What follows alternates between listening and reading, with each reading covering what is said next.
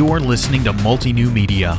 This is episode 25 Visions of Education Technologies. I'm Chase Raz, and in this episode, Christopher Woodward and I give an unbiased intro into the current politics of American education, and then proceed to talk about technologies that will make it to students in the coming decades despite politics.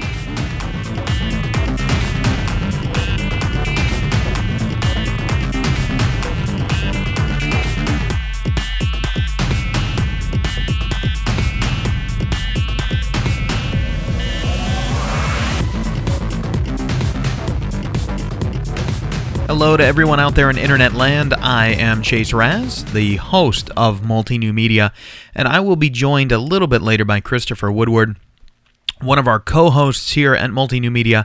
And today I'm just going to kind of shoot off the cuff here because we're coming back to education again. And yes, it's one of our core topics. And, um, you know, we were just on education a couple of episodes, so here's why we're coming back so quickly it's sort of unavoidable right now in the technology space, with News Corp's Amplify being written off, the entire 370 some million dollar value being written off, and um, that Amplify unit up for sale. Um, it's kind of hard to not talk about something like that. The idea of bringing custom built tablets with custom designed educational software to the masses, to the K through 12 system, to the international markets that's a big adoption of technology that we'd really be overlooking if we didn't look into whether we focused on education or not. Then we look at things like Pearson, you know, Pearson, the textbook publisher, and we look at their stock price just recently plummeting. What happens as an economy, especially a technology heavy economy, begins to rebound? We had the worst global financial crisis that we've had in a very, very long time, or at least in, in Western society we have. There was, you know, 10 years prior, 15 years prior, a major uh, Pacific um, economic problem. But it, in, in Western culture, we've had the largest economic uh, problem we've had in a very long time, ranging from about 2008 on into the um, maybe into the early teens. In fact, I, I, don't even really need to describe this as if people don't know. But we take all of these factors together and we, we look at the educational space, we look at the technological space, and what we see is bottom line this people are clamoring for technology not only in their personal lives, but in education. Couple all of this with the fact that we now have a rebounding, or in some areas, a rebounded economy. Now, what does a rebounded economy do to education? Typically, it helps the K through 12 systems or the primary and secondary systems because that allows for more robust funding going into the public school systems. Now, at the university or post secondary level, something interesting happens. We actually get declining enrollments. Now, uh, that can be somewhat offset because with the millennial generation, we have a very large generation throughout most parts of the world. Um, a couple of exceptions being Europe and, and a, or certain parts of Europe and a couple of other areas. But we have a very healthy generation here, at least in the United States, with the millennials. And the millennial generation corresponds with, uh, again, fairly sizable generations in, in other parts of the world. So that can keep enrollments artificially high. But as adults stop coming back to school to get retrained, to get reeducated, that's going to cut revenue for textbooks, that's going to cut revenue for community colleges, for universities. Now, all of these institutions don't necessarily just rely on revenues directly from students. Uh, the textbook companies most likely do.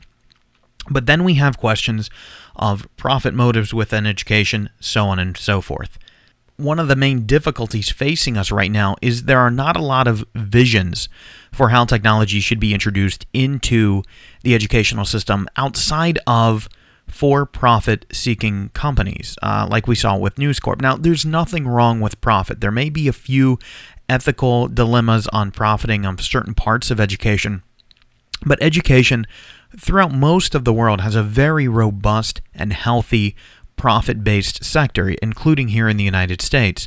So it's it's not a profit motive, or it's not a profit issue rather. What we need to look at is the technology itself, and that's what we're going to do within this episode. We sort of did that in the last episode. We're gonna we're gonna double down on that here. And then in the future, as we bring this topic up again, as more and more issues continue to evolve within the educational industries, within academia, we'll look at some of the more conceptual maybe ideological aspects of how technology can specifically relate to education. For now, I think that covers the basis of what we're doing here again and why this show can be very valuable to you.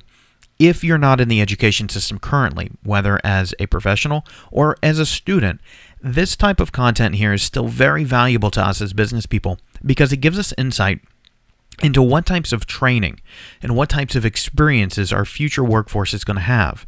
Those people that you need to replace you as you move up the corporate ladder or as you begin to move out, maybe you start a business and want to sell it. Maybe you create some new division within a company and need people to staff it. The examples can go on and on. We need insight into what's happening and it's just like that old adage. Most people say they don't mind paying the school board fee on their local property taxes because they know that a healthy school system creates educated people and that creates knowledgeable workers, a healthy economy, and so on and so forth. That's the spirit of what we're covering today. So let me go grab Christopher Woodward and we'll be back in just a moment.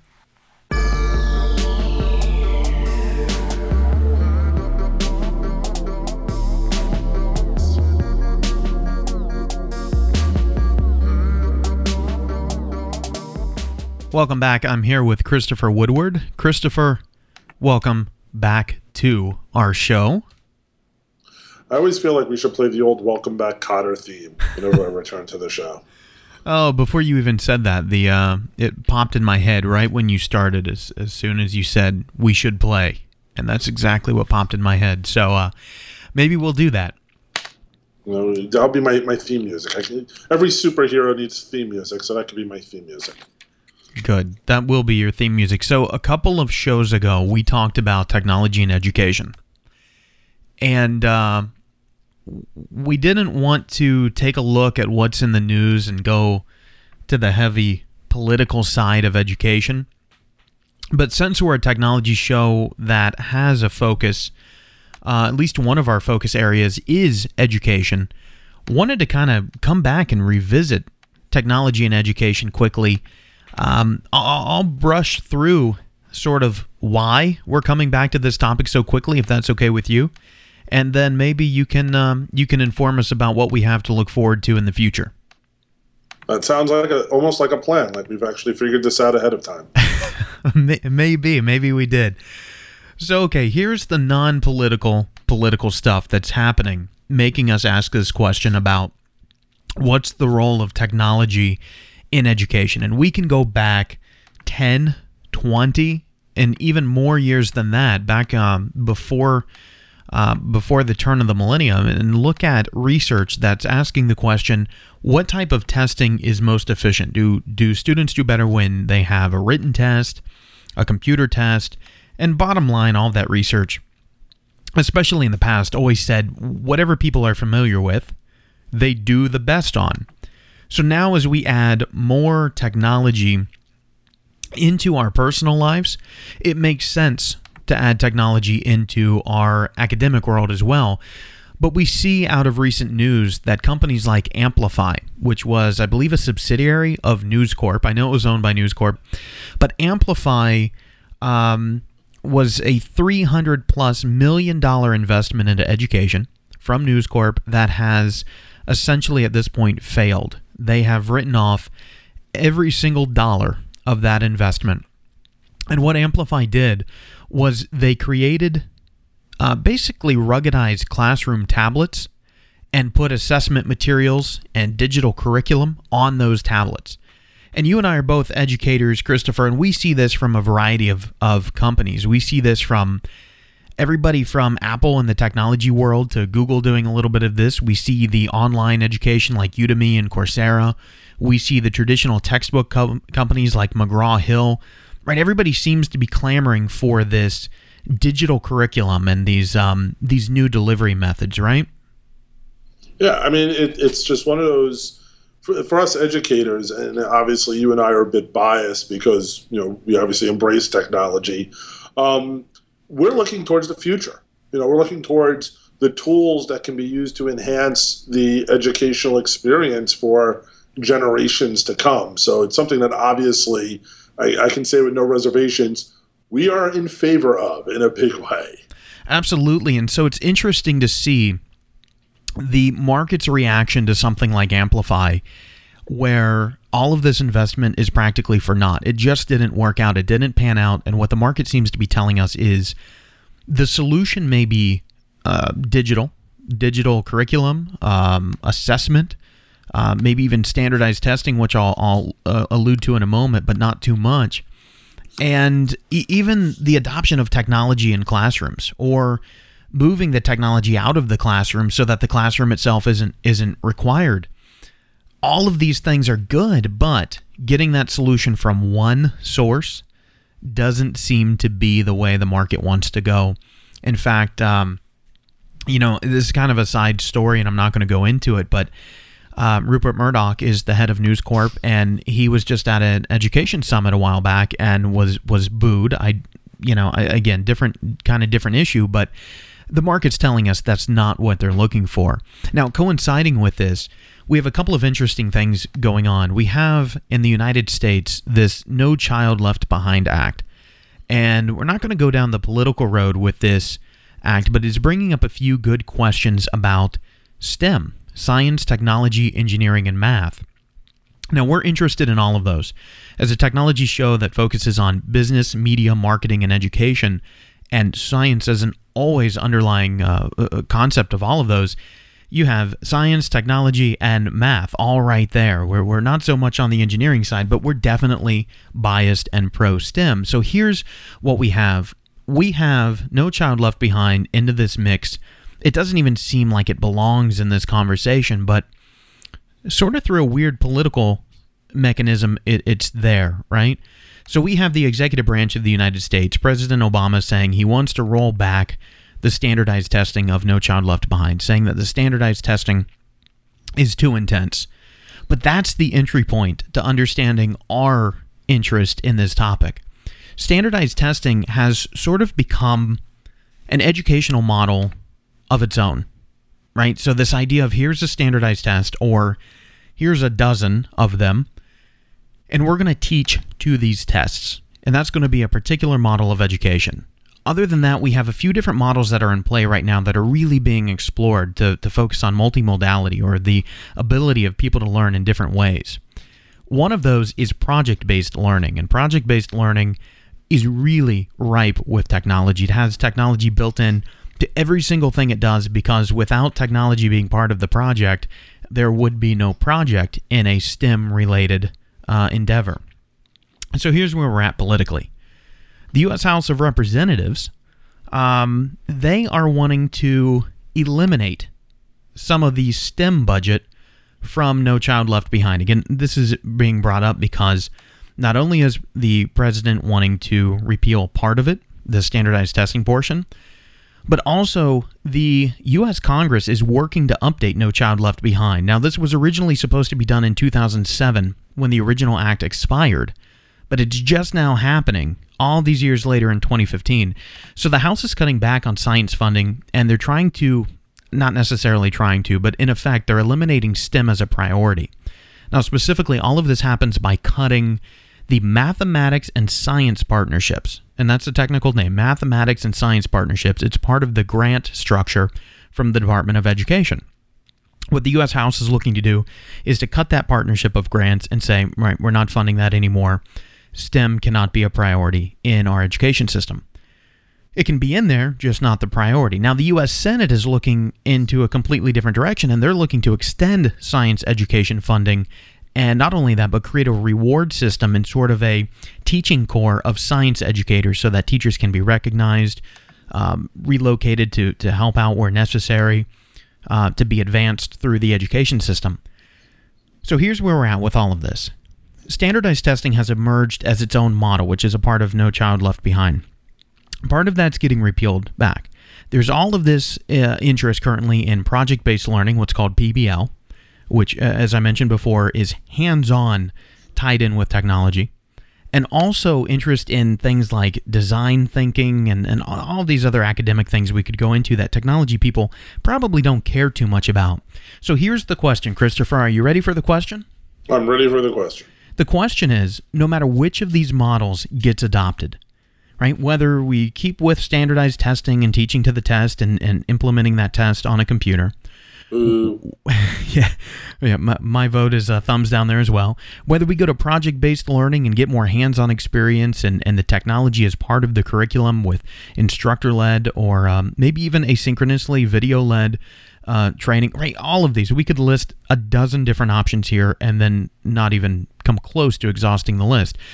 No matter which one of these happens, what are the technologies that we know are going to be a part of the classroom in one way, form, or fashion, no matter which model is selected? Well, there's a lot of them. But before I jump into it, I have a couple of technologies specifically that I want to discuss with you and get your thoughts on. The one thing I want to mention is just kind of the caveat for, for education and technology.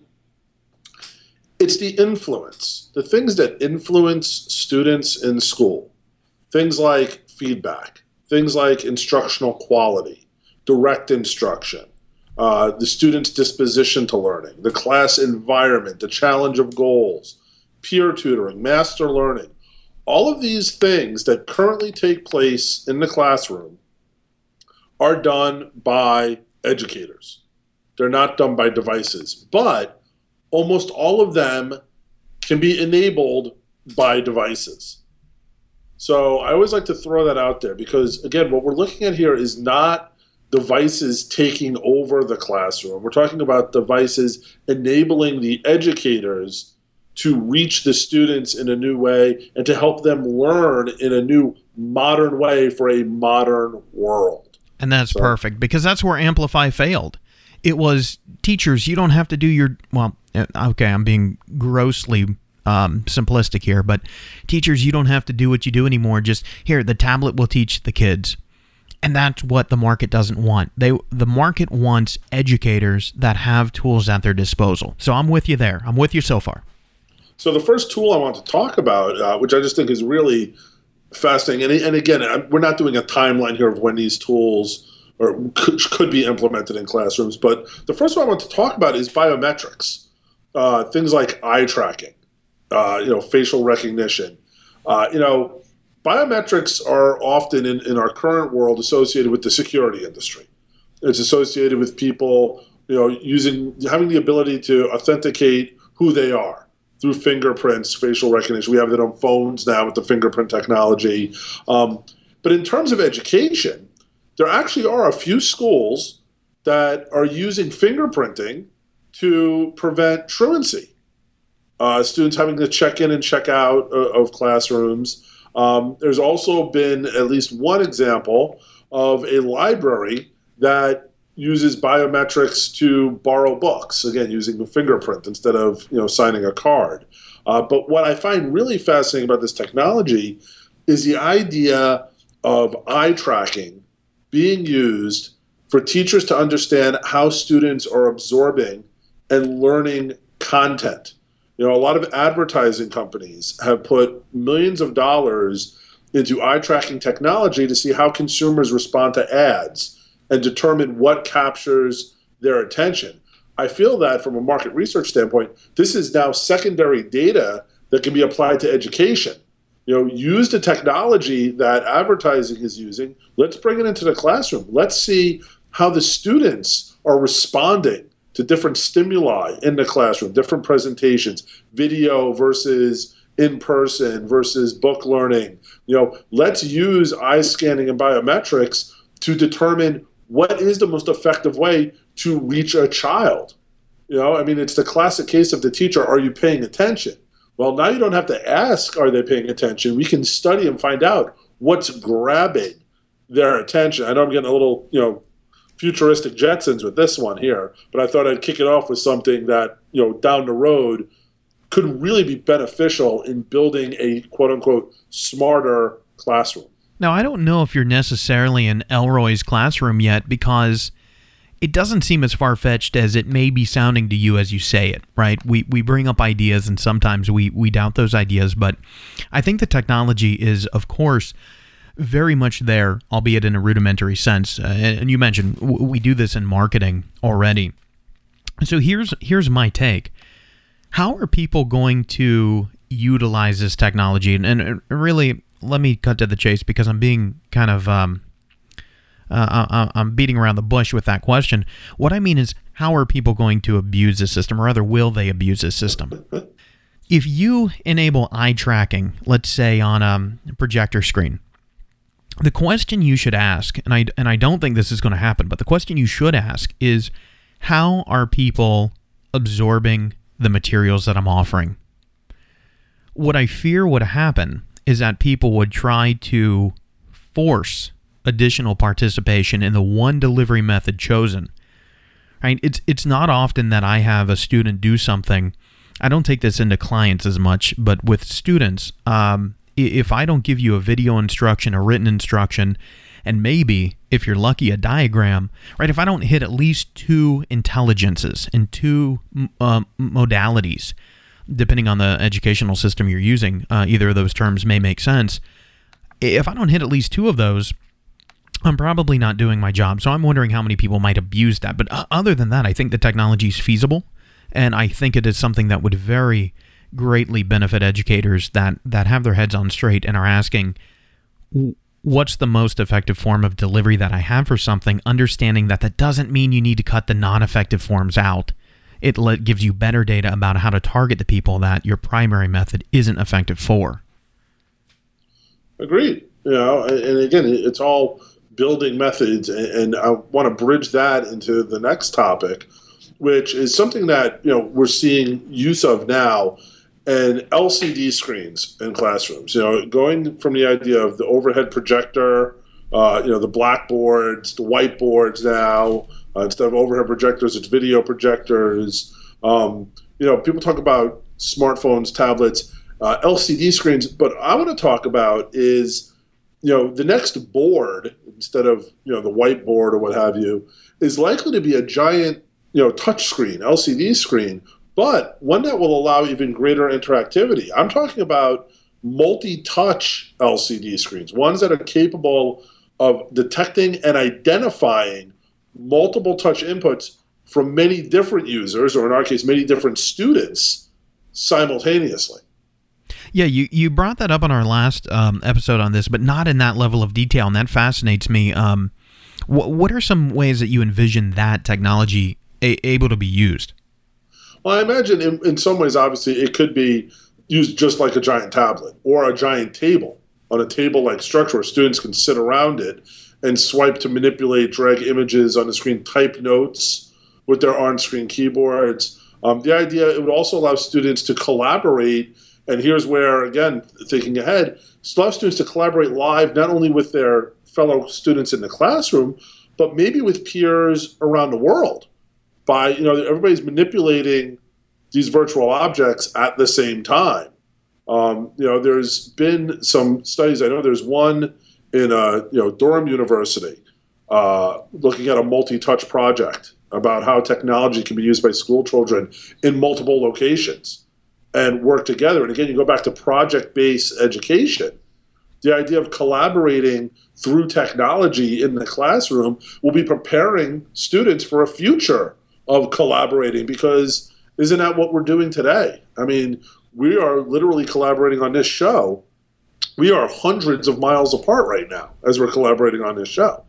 So, isn't that preparing the students for the future? And again, tying back to you know previous classes where I talked about you know students using touch screens because they're entering a world filled with touch screens. So the idea of you know a multi-touch LCD screen as a learning tool in the classroom, I just think has limitless opportunities for students to learn, work, and collaborate together as a group. Well, you know I'm smiling because you brought up remote work. Anytime I can work remotely, I love to, and I think that training the next generation for that because it's becoming more and more and more of a reality. Uh, an increased number of people work from home, uh, at least a portion of their work week.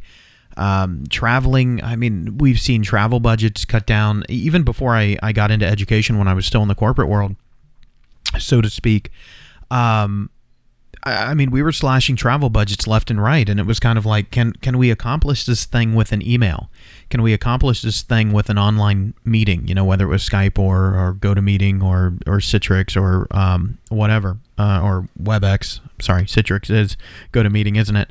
WebEx, all all these other ones. It's it's that idea of we we sometimes make the argument that a K through 12 system shouldn't be about job training, and it really shouldn't. I agree with that, but we do need to face the realities that no matter what job you get, no matter whether you are super wealthy and you know your family is and, and you don't need to work or you're going to take over the family business or whatever, you still are going to need to communicate with other people.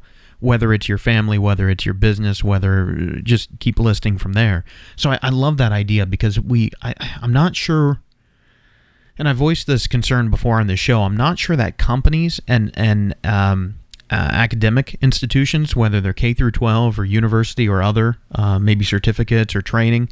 I don't think people have ado- adopted this asynchronous model enough. So not only are you not there, but you're not even lined up at the same time. But definitely, um, remote working and remote learning or coordinating with people at remote locations is definitely a beautiful start to that. I love that you brought that up. Well, that's what I do. I try to make you happy. So. That's, um, that's is well. Hold on, I need to rewrite the job description. Welcome back. Your dreams were your ticket out. Welcome back to that same old place that you laughed about. Well, the names have all changed since you hung around, but those dreams have remained and they've turned around. Who'd have thought they'd lead you? Thought they need Back here where we need you. Back here where we need you. Yeah, we tease him a lot, cause we got him on the spot. Welcome back. Welcome back, welcome back, welcome back. Welcome back, welcome back, welcome back. Now, I think something that can make a lot of students happy, and this is something where it, at this point I think it's simply a dollars and cents issue to put this in more classrooms, and that's 3D printers.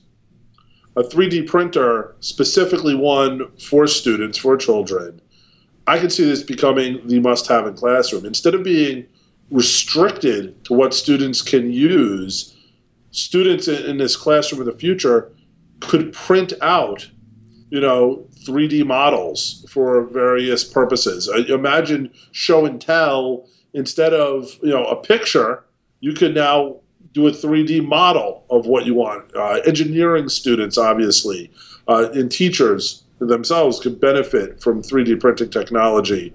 Uh, there are some schools that have 3D printers, letting students you know design different prototypes. But just this idea of being able to work out you know different miniature models, um, and again using 3D printing along with uh, computer aided design modeling software um, allows them to you know take their abstract thoughts and use them to create real life models. Um, imagine being able to, to, reconstruct the most complex conceptual models, you know, uh, molecular structures and configurations. You know, printing out those physical versions of these structures could really help students put put form onto you know thoughts and processes that just maybe are too abstract to them. So I just see a 3D printer as a tool that can aid in understanding, and, and we have the technology with 3D printers. It's just a matter of, as I said earlier, dollars and cents getting them into classrooms. You know, I see 3D printers out there um, quite a bit, but not necessarily in K through 12 schools. Um, you know, I see them a lot in community colleges. Uh, that's where I see them the most. So, what do you think the rollout would be for something like a 3D printer? Um, I mean, obviously, we don't need to put them in, in kindergartens, right? Well, uh, you know, eventually, I think you could. Um, obviously, they, they benefit much more when you get to secondary level education. Uh, you know, colleges, again, engineering students. You know, where there's more abstract thought and uh, there's more of an emphasis on conceptual design. But I could definitely see it working back from there to, to the high school level. Uh, and then eventually into the you know intermediate schools, to junior highs, and the elementary schools, because again, when is let's be perfectly blunt here, not pat ourselves on the back. When were our minds at their most creative peak? when we thought there were no limits, and we thought there were no Yeah. limits when we were children. Yeah, that's um yeah. I'm I'm failing as an educator right now. There's a term for that and I don't remember it. That's okay. I don't either. That's why I kind of glossed over it. So. Well, yeah, yeah, I and I I do think there would have to be a staged rollout, right? Community colleges and universities make the most sense and then um, you know, CAD classes and engineering classes and math classes and um uh and even like you mentioned chemistry or biology. Um, and then just roll them out. Uh, does every classroom need a 3D printer? Well, maybe in the future, but not right now, right? Well, Um, it- again, it's a dollars and cents thing too. It's not feasible to put it in every classroom right now. So. No, but that you know, and especially, and let me let me be the Jetsons person today.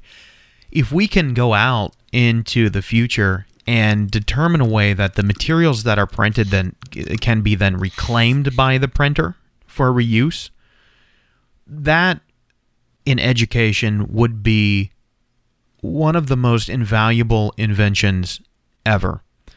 Now, we don't need to go full Star Trek replicator or anything like that. I mean, I'm just talking simple plastics or uh, something like that. If, if the components that get printed could then be recycled, now you have something that's viable for education that doesn't take a lot of inputs. That when you get something wrong, you can say, all right, let's feed the machine back the, the components and, and let's try again.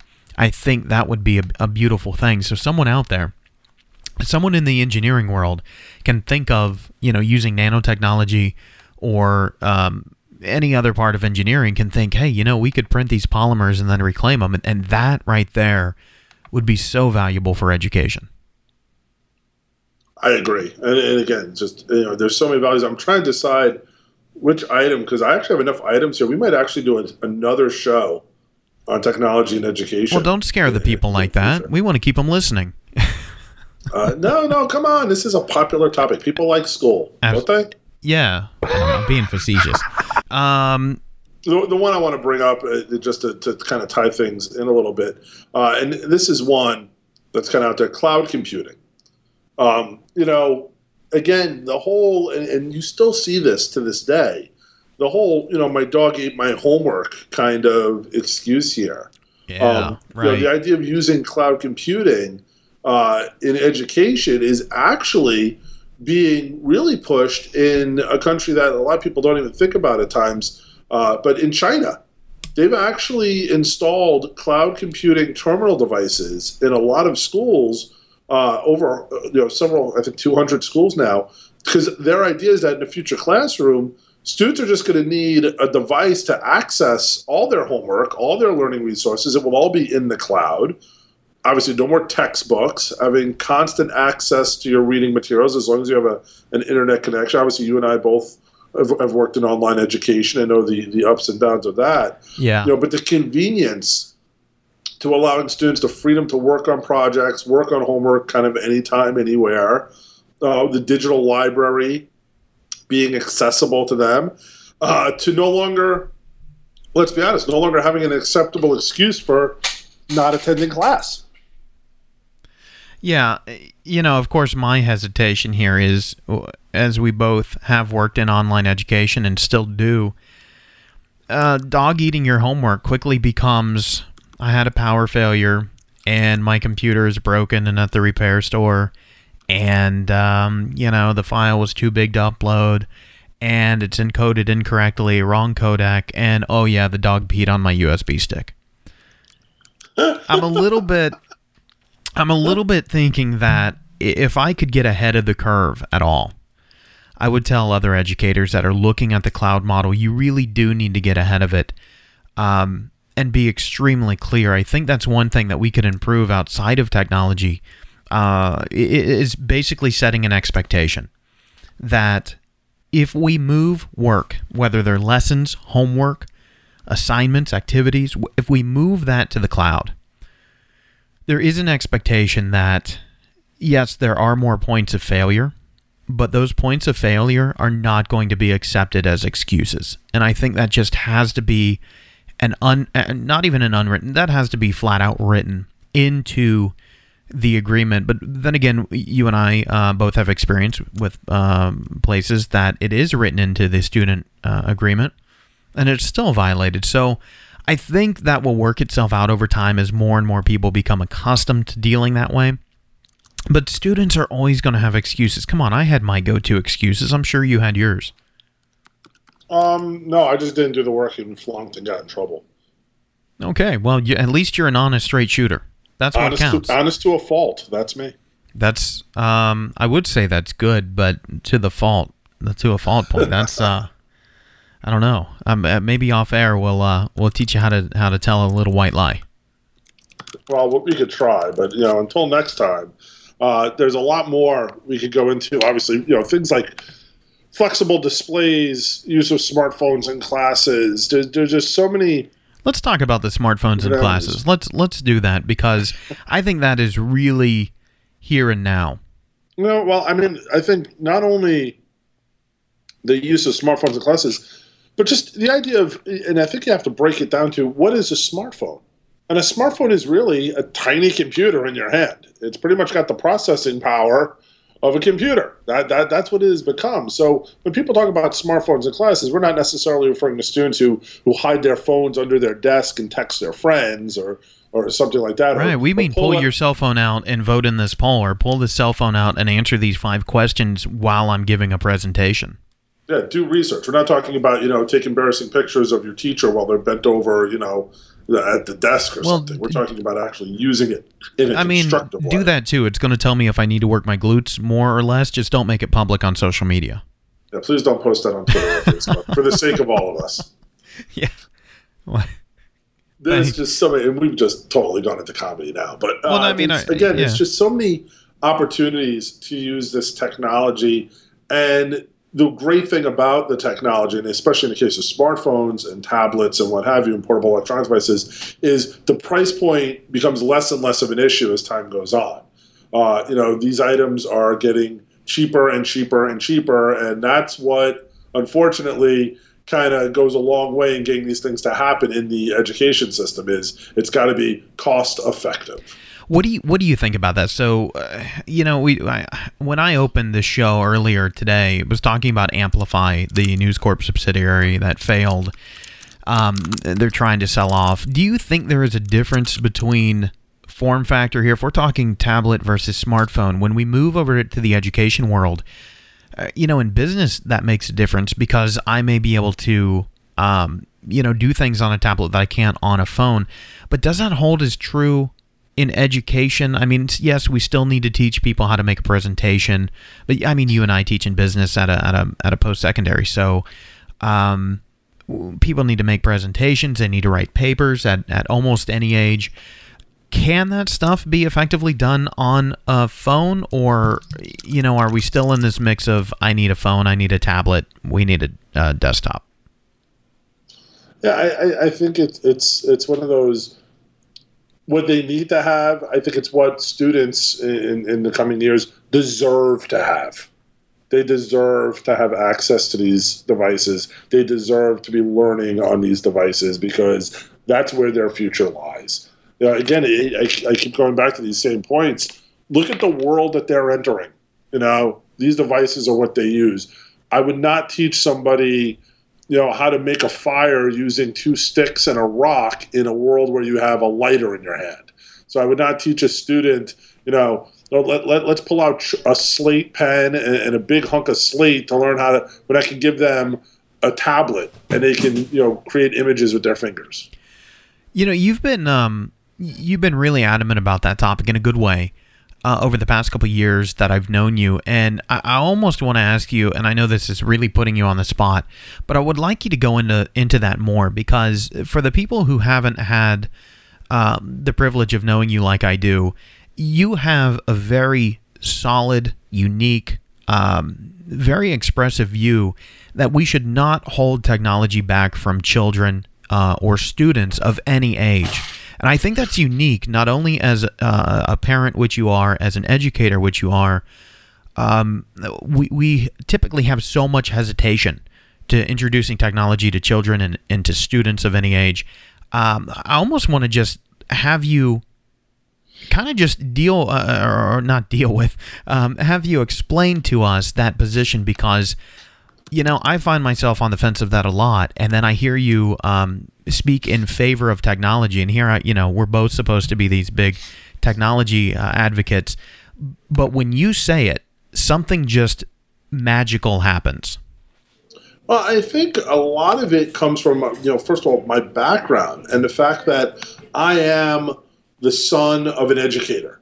You know, my mother was an educator of, of children very young as well as adults. She taught, you know, at, at the college level, but she also taught at, at, as young as nursery school age. So I've watched education grow from the time I was first introduced to it from the instructor point of view as well as a student point of view. And I have yet to hear the viable, real, you know, reason why not to have technology. And the reasons that I hear things like you're too young for that, or it's not a toy, or it isn't good for them. I want to know where the real reasons are because I've yet to hear one, and, and, I'll throw a few of them out there that I, I've shot down in the past. One that I've constantly heard about technology, which is ridiculous, and it's one of the old ones from the TV days. The child will get radiation poisoning from touching the screen somehow.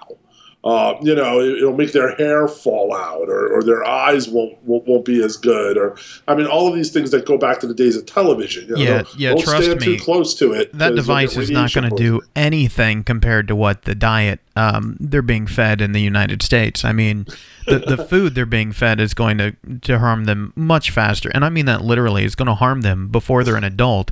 The computer may strain their eyes occasionally if if someone lets them look at it too long, but that's about it. Yeah. No, so the one I hear, um, and I'll, I'll, shoot down a couple. One, uh, allowing children to use technology will make them lazy and obese. Um, you know, replace tablet with television. Just and you're recycling the same arguments from the past. So, so yeah. yes, yes. If you allow your child to use a tablet while sitting on the couch for eight hours a day, absolutely eating cheese puffs, it's probably not the healthiest thing for them. Of course, my counter argument is why would a, a parent allow their child to sit on the couch for eight hours a day doing anything? Even if my child were, were, were, were reading, you know, the works of Stephen Hawking's, at some point I would tell him to get off the couch and get some fresh air. Right, a child spending too much time on any activity is most likely not healthy. But how is the technology to blame? It is the parent who needs to help their child develop healthy habits. So that that's one that drives me nuts. Another uh, that children are somehow wasting time on technology. It, it's the mindset that a computer, a tablet, a smartphone, any kind of device is somehow nothing more than a glorified video game system. Uh, and yes, if you're going to use your device simply for them to watch YouTube videos or to, to play some mindless, you know, Candy Crush cookie jam game, yes, it's a time killer. But there is so much more that children can do with technology. And, and I'll use my own examples. My children, you know, there are games that my children have used on devices that have helped them learn shapes, colors, numbers, letters well before they were entering into, you know, kindergarten into preschool. Do you feel you that know? you were removed from that process by the use of the app? Absolutely not. It enhanced it. I sat there with them. The great thing about the, the app is that it allowed them to continue to work on those areas when I wasn't present. To me, that is a benefit. The fact that my child can work on letter recognition, number recognition, colors, shapes, things like that without me standing there over their shoulder the entire time is beneficial because, as we all know, in this busy world that we live in, you can't spend every waking moment of every day with your child. So, isn't it better to know that your child is reinforcing what you're teaching them using technology rather than sitting there waiting for you to have the opportunity to reinforce it again? Um, you know, and then of course another classic one, uh, and again, this goes back to technology as a tool, and tools can be extremely helpful when used properly. But this one, I, I just blows my mind. The child isn't old enough to be using technology. And, and my question again, why? Because it's too expensive? Because only adults should have devices? You cannot turn back the clock. We are in a world dominated by the advances of technology Touchscreens and computers are part of our daily lives. Why should any child wait before learning how to use devices? Children are going to be using, I always bring up the ATM example, but this technology that they're learning now and using now is going to be part of their generation and all the subsequent generations for years to come. So it's silly to think that they shouldn't embrace technology early in life that will benefit them. Just like you teach any child good habits that you want them to carry forward. You teach a child to brush their teeth. You expect them to carry that habit throughout the rest of their life. You teach a child, you know, not to get dirty, to be polite. Hopefully you teach your child to be polite. You teach them these things to create habits that they will carry on throughout life into adulthood. Why not teach them how to use technology? You, you teach people how to cook so they can cook the rest of their lives. Why not teach them how to use technology now that they're going to be using for the rest of their lives? Technology, from its base form, provides us with advantages over previous generations. It does make life easier, more convenient, but more importantly, it makes life more efficient. It doesn't make anyone lazier. It doesn't make someone less driven to succeed. And a child will still play, will still learn, will still grow, will still develop. You know, a child should, if they have good parenting, which I guess is what this all boils down to here. Not to go off on, a, on another tangent, but no, well, keep going because any every time you're saying child, like you can easily substitute the word student and teacher, um, and and it's absolutely true. They're still going to want to play outside, and they're still going to want to explore beyond the four corners of their tablet. Uh, you know, my children use tablets; they enjoy them, but they also love going outside and playing ball. You know, you only have a generation of couch potatoes if mom and dad let them become spuds. It's that simple. Technology has not, is not, and will not ever be a threat to the development of children and students in this world. The threat to the development of students and children is closed minded thinking and is poor parenting.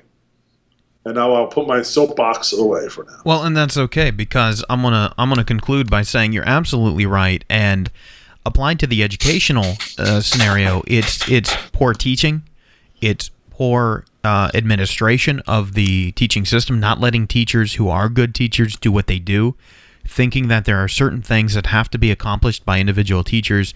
You know, each teacher, um, if you truly are an educator, if you get that, if that bug bites you, then you know how to relate with the age group of people that you're dealing with for you and me, it's adults. For other people, you know, you're dealing with five year olds, three year olds, 12 year olds. We, we just happen to deal with adults. Uh, because that's the, the, the audience that I think we we gravitate towards the most and can and best influence. Um, all of it is absolutely true, and and the idea of not putting technology into a school system or not letting teachers do what they do um, yeah, not going back to the original politics of what we started the show with, because frankly, I mean, you and I are interested in them, but not in terms of technology, we're not. What the real and larger issue seems to be, and why we wanted to come back and do part two of this, is there are these core technologies that Christopher just mentioned. You just did a great job mentioning them. If we could focus a little bit more on these technologies and how they could be utilized and actually deploying them, and not worry as much about what the legislation is or what the number of tests per year are or so on and so forth, then maybe we couldn't, uh, or maybe we wouldn't be stuck in this quagmire of our educational system is broken and how do we fix it? The answer is right in front of us. So, Christopher, I thank you for joining me today. I think you've done an excellent job of one, introducing the technologies that are important moving forward and, and, and a, a perfect job because, you know, we didn't repeat the list from before. These are new technologies uh, for the most part that are really crucial in the next 10, 20 years in our education system. And what that means is that those technologies are absolutely crucial in 20 to 30 years throughout the entirety of our economy. And I think that's a good place to end today. My pleasure as always, and I look forward to be back here soon. All right. Um, who wants to be on the soapbox next time? You or me? Um, well, we, we can let you next time. I, have done a lot of. I like ranting. I'm more of a rant guy than a yeah, soapbox that's true. guy. Yeah, you don't stand still, so you can't really use a soapbox. So you, you need to be pacing. All right. Well, thank you for joining me. Uh, and so, everyone out there, if you want to contact us, feedback at multinewmedia.com. As always, go to multinewmedia.com and check out the page for this particular episode. There is a comment section at the bottom of that page. The show may be ending, but the conversation is just beginning. So, hey, either let us have it or tell us attaboy or add your own two cents. And uh, again, we don't want to dominate this conversation. This is just the kickoff, and we uh, we look forward to hearing from you.